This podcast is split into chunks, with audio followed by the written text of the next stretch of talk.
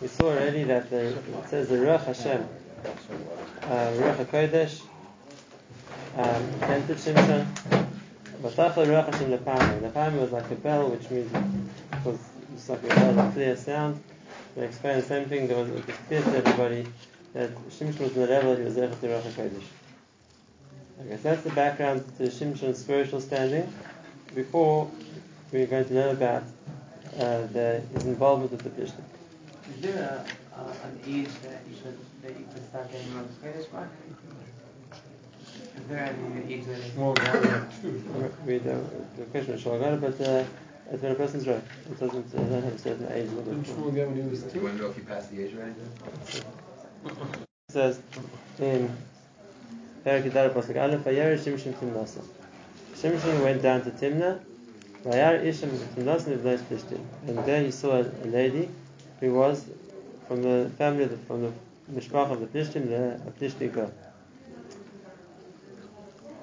Vayal, he goes back up again. In other words, in the simple chat, the Gemara already asks, why is it he went down to Timnah? In the simple chat, the Gemara is, it depends which direction you were coming from. He was coming from where he lived, which was between Sar and Ashla, which was high up in the mountains. He went downwards towards Timnah, and therefore afterwards went back up again to his hometown. Vayagad Avi tells his parents, Vayomer Ishar Isi B'Simnas Mivlos Plishtim. I saw a lady in Timnah, a Plishtim from the one of the Plishtim. V'atok Krois Halili Isha. Now please take her from me as a wife. Which obviously sounds very strange to his parents who are Jews. Like, why would you want to marry a Plishti? And and therefore, Vayomer le'avi ve'imoi. So his mother and his father say to him, um, it's also interesting to note, it says a B'lashon Yachid, that they say to him, um, his parents, Ha'en ibnei sachecha ami isha, isn't between sachecha, from between the daughters of your brothers, u'v'chol ami, all of my nation, a, a wife, ki you want to take a wife from the Plishtim. So the Mashmal says that, again, we said there's two different uh, points made in the same pasuk. The one is b'nei sachecha, the daughters of your brothers, the other one is b'chol ami, my whole nation. Why are you going to attack a lady from the Plishtim? So originally Shimshon spoke to both his parents, and now Vayam Shimshon al Aviv. Now Shimshon tells his father, Oisa kacheli, now I want her, he Beina, she found favor in my eyes. Obviously, she was going to become a Be'eris, otherwise So it's not just a problem of a nice space Yaakov. Yeah, we're going to talk It's about that. We're going to talk about that. And it says, so now again, his parents uh, were weren't aware of why Shimshon wanted to do that, and the pasuk tells us, "Va'avi ve'imay la yadu ki me'Hashem hi." His parents didn't realize this was from Hashem. In other words, they understood that this was something that Hashemayim was meant to do. And why was he doing it? U'mevakesh Plishtim. He looking for a reason to start a fight with the Plishtim. Uh, is a person is looking to find a reason to fight. Uh, the Farshim trying to translate it as an alila, which is a libel. And others is trying to find a way to stir up a fight with the Plishtim. At that time, the Plishtim were ruling over Klal Yisrael, and therefore this is the explanation of the Mitzvahs and Radak and others say on what we explained in the Hakdama, with the Shimshon, and that is it was the only way he was going to be able to find a way to attack the Plishtim. Because since the Plishtim were ruling over Klal Yisrael, anything he did in the capacity of a Jew would be met with you know, severe repercussions for the other Jews. And therefore, the only way he was going to find in order to attack the Plishtim was Ki'ilu, somebody who wasn't representing the Jews, someone who was coming on his own. And if that's the case, what he wanted to do was to marry a Plishti, and therefore people would think that he's now Ki'ilu, he's become a Plishti, or at least he's, he's, he's on the Plishti side, and then if he's going to stir up a fight with the other Plishtim, he's not coming as a Jew, he's already married out. He's coming as a Plishti.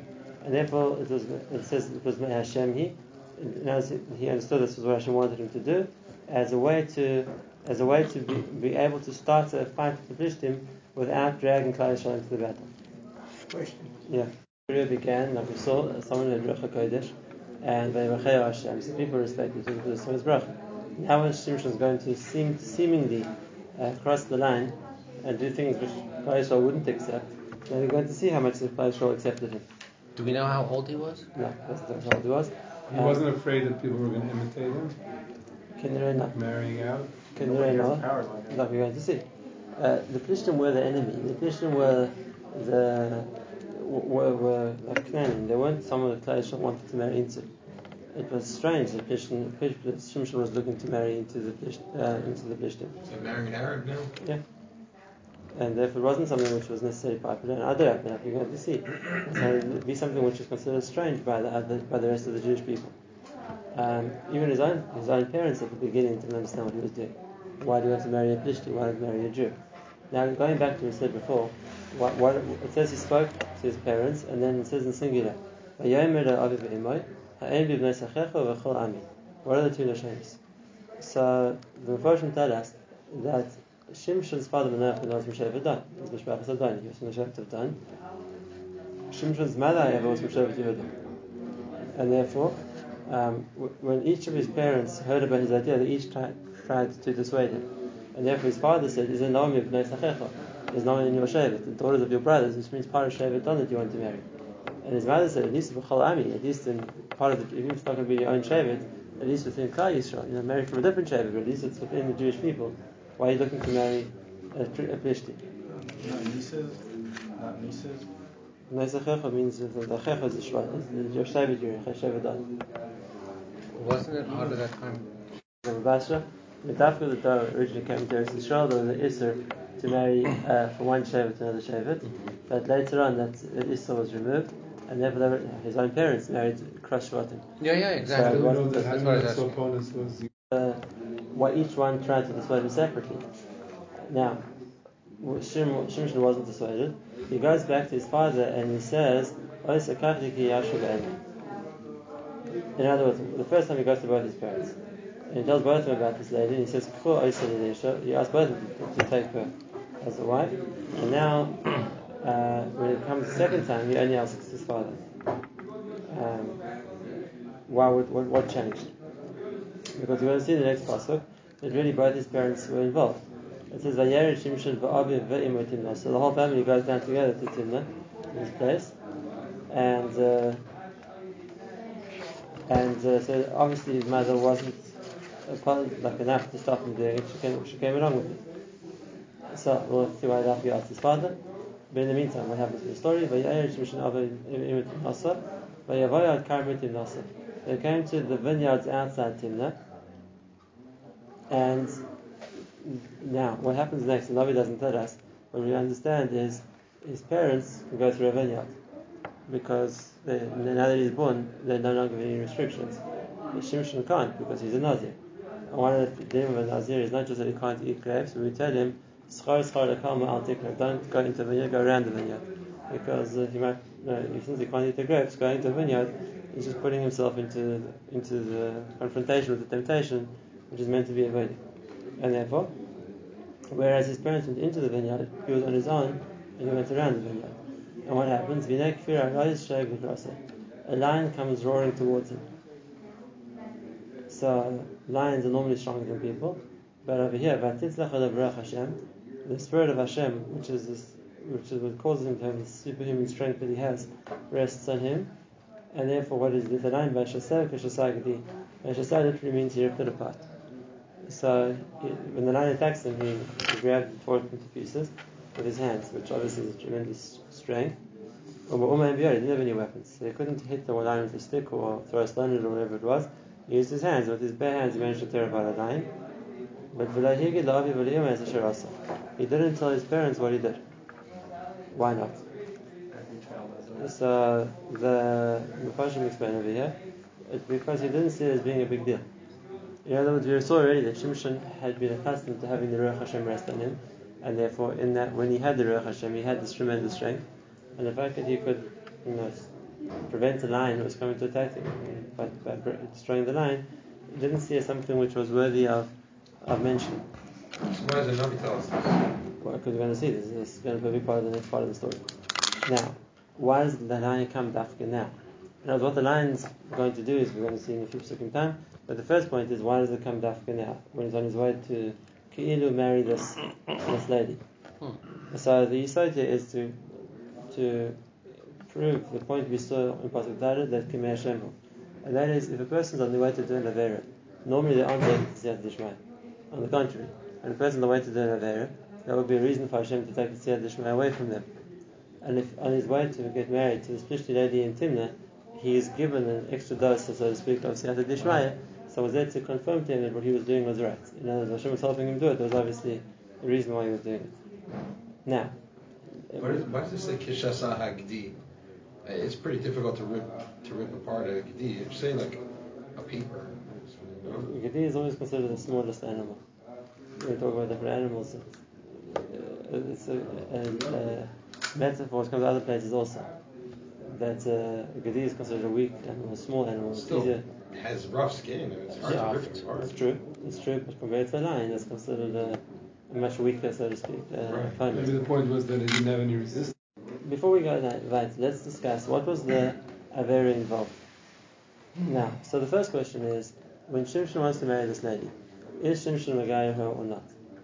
In other words, was he marrying a guy with some kind of uh, special dispensation that he understood it was like a Haras Shah that he got as a Nabi, or someone at Ruach HaKodesh that he was told to do this, or was he was he was he Magaya her before he married her? And if that's the case, his parents' objection wasn't why are you marrying a guy, but why are you chasing a Plishti to marry a Plishti when you could marry a girl who's born Jewish? Now, so that's a, there's a famous Rambam.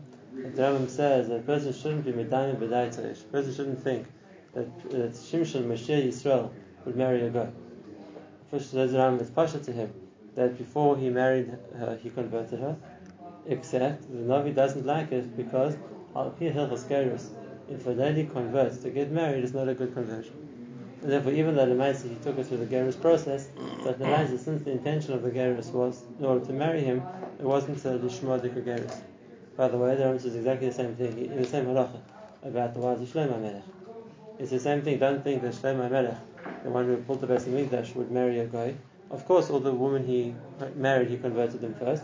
But the same thing. The reason they converted was to marry Shlomo. If that's the case, the motivation for the conversion wasn't Lishma, and therefore what? What's halacha in a case like that? In other words, it's a very, very practical question because today, unfortunately, a lot of the candidates for Gerus are people who want a guy to marry. Already married. Or are already married. That makes it worse. But let's say they haven't yet gotten married, but uh, they want to get married, that's why they want to convert. So we're not meant to make couple Gerim like that, but if we do, what's the din? Are they Jews or they're not Jews? This is a famous Shema of Chaim Zikudjins from Achiezer, and that is, the Maisa, even if the motivation to convert was wrong, as long as the conversion was serious, which means they did undertake to keep Torah mitzvahs, so the Chatchila, we as a beis din shouldn't accept them if they have ulterior motives. But if we did, and the Maisa, they were Makabal Torah mitzvahs, then they're Gerim. Then they're Gerim. The problem with, with all the conversions which aren't being done by uh, Bate Dinim who are able to do, to do the job properly isn't the, fact that the motivation of the converts isn't Lishma. The problem is that they aren't being Magayah, which means they aren't really accepting to keep the Torah mitzvahs.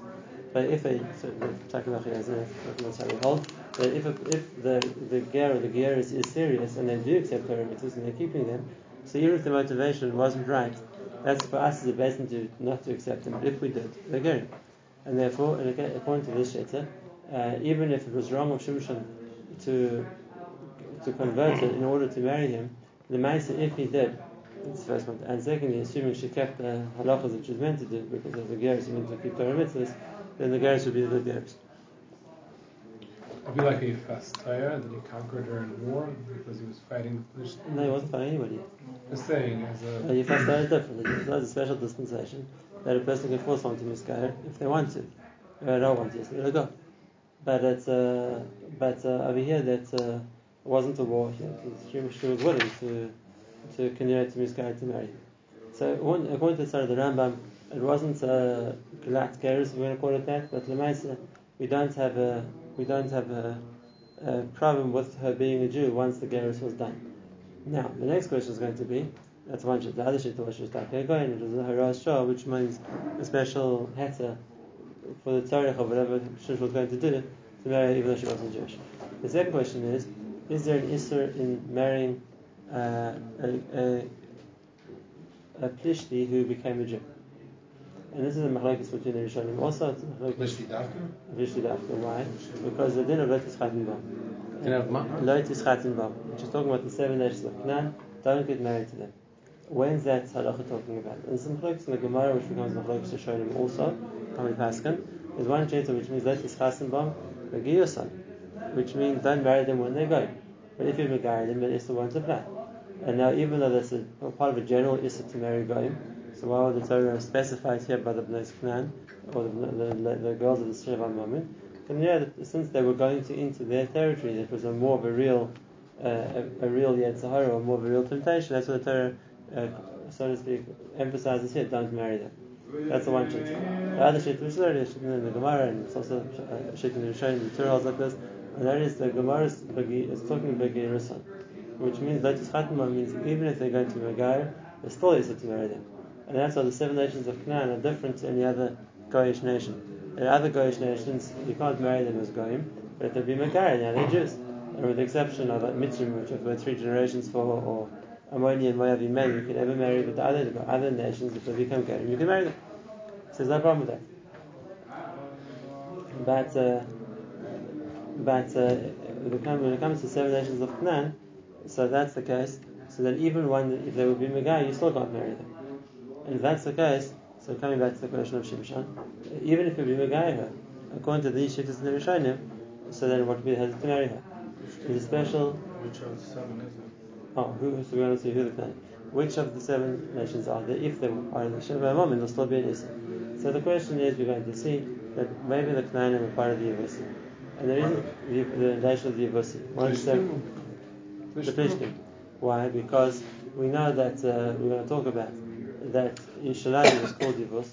We know that the reason they didn't conquer Yerushalayim was because the grandchildren of Abimelech, the king of the Plishtim, were there, and because of the promise that Abraham and Yitzchak made to Abimelech that he won't attack you for four generations in Tishkari, or the Nini, or the Nechti, and therefore they couldn't attack them because they were still the first generation of descendants of Abimelech. And if that's the case, if they we put two and two together, if they're called Yevusi and then descendants of Abimelech, we understand that the, the Plishtim were part of the nation of the Yevusi. If that would be the case, then it's not going to be also to marry them, even though it would be Megair, because they're part of the Shiva of Canaan. But there are Mephoshim who say not like that. And they say, uh, it is even the Rashi that says this, that even though they were called Yevusi, the man said it wasn't Al Shem, the nation of Canaan. Yevus, it was a different name. And therefore they were also descendants of, of Ham, like we mentioned last night, but they weren't necessarily one of the seven nations of Canaan. And therefore there wasn't a, a din to of Lotus Chattenbaum if you can't have married. Now this is not that Hashem didn't bring them there, Eretz Palestine. right. Not talking about Palestine weren't in Eretz Israel. The part the problem is like this: the Eretz Plishtim does go to Eretz Israel because if you look at the borders of Eretz Israel, it goes the south border of Eretz Israel goes from the bottom of the Dead Sea uh, to Nahal Mitzrayim to the sea, which means the area of Azza and Ashdod and uh, Ekron and Ashkelon is all part of Eretz Israel, and those were the cities of the Plishtim. And now Rabban points out it could be he says that Eretz Plishtim extended out to the borders of Eretz Israel too. And therefore, Derech Eretz Plishtim is, the Plishtim land which was beyond the borders of Eretz Israel. But for sure, he says the Chamisha sign the Plishtim, the seven, the five principalities of the Plishtim, which we keep coming across in the Nach, was part of Eretz Israel. Um, so that was a, that's a shayla. The Pasha says that after the Shiva Mamin they're called Yivusi, but there is a day in the Rishonim that they weren't from the Shiva Mamin, they were a different nation, also the sense of I mean of Ham, who settled there. If that's the case, so then we see two things. Number one, they wouldn't, they wouldn't, the, well, the first thing it wouldn't be easy to marry them if they were Magayev, but this would seem to go against the Chazal, because if that's the case, the Klai never is uh, to destroy them either. If that's the case, why do we need the promise to Abimelech? So Kenira was just in order to take the territory. They, were living on territory which belongs to Klal Israel, such as Yerushalayim, and therefore we wanted to take the territory away. But because the promise to Abimelech, we couldn't attack them, or, or even chase them away because we had, we had promised not to do anything to them. If that would be the case, there wouldn't be a din of the Tchai Kol Neshama like there would be by by the other Plishti nations.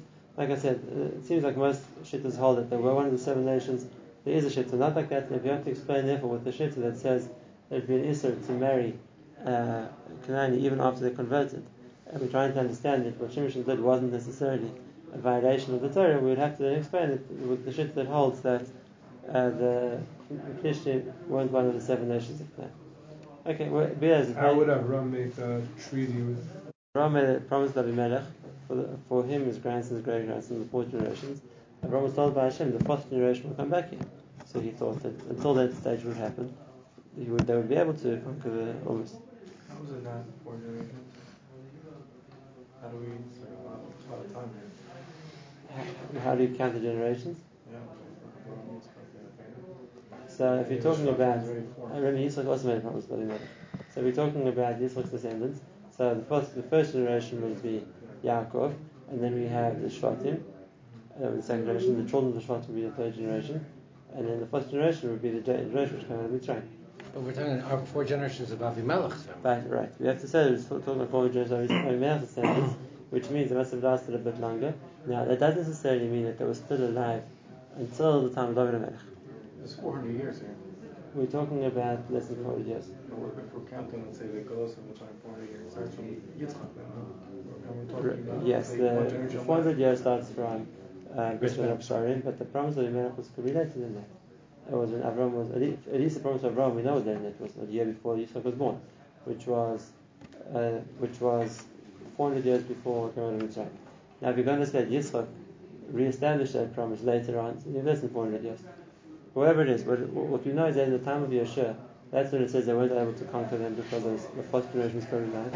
And you read that later on, they were no longer alive. Wasn't this already like 200? That, uh, Not sure the use of the word be'ein. right, the Lashon said that Yashua B'Einai is mashma that there was, he was looking for something uh, visible, so to speak, in a physical sense, which we're going to see later Shimshon was punished for. But uh, either way around, the the Lashon Yeshara is Lashon that she's correct more than that she's beautiful. That's for sure true. Uh, that, that's, that, that wasn't the argument he made. Anyway, so we, we're holding by the fact that Shimshon now comes to Timothy's parents, Valim Pasuk Zayin, Vayered, Vayedaber, Isha, Vatishar, Va'en Shimshon. Now he, also comes. Remember his parents had already gone beforehand because they went to the vineyard. Now Shimshon also comes down to Timnah, and he speaks to this lady, and Vayetisha Shimshon is correct for him. He wants to marry her. So at this stage, they didn't get married yet. At this stage, they only agreed to get married. We're going to see later on that Shimshon comes back to marry her at a later stage. Um, this is uh, something which we, we find um, the Rambam says the beginning of Hilchos Ishus is something which doesn't apply out of in a in a non-Jewish setting. Rambam starts Hilchos Ishus and Kodem Matan Torah. If uh, before without or with, before the Torah, so there's no process of getting married. If a man and woman want to be together, so they okay, they can live together. And if they want to separate, they can separate. If there's only after Matan Torah that there's a muslik of preparing, like choosing to get married to somebody because of making a kiddush and afterwards following up with the marriage. Never we see here Shimshon goes for the Jewish person getting married. He comes down to Tim with his parents, um, he speaks to the lady, agrees to get married, and then afterwards, like you see, sometime later he comes back to marry her, which means that uh, even though he was marrying someone who was at least a Plishti or maybe who had been a but the way he, he got married was the Jewish idea of marriage. We're also going to see in Sheva Brachas. Now we're going to see, which also adds certain strength to the argument that even if he was marrying a Plishti, he had been Magaira. And therefore, instead of him acting with the Plishti customs, he brought her to act with the Jewish customs. But isn't that contradictory though? If he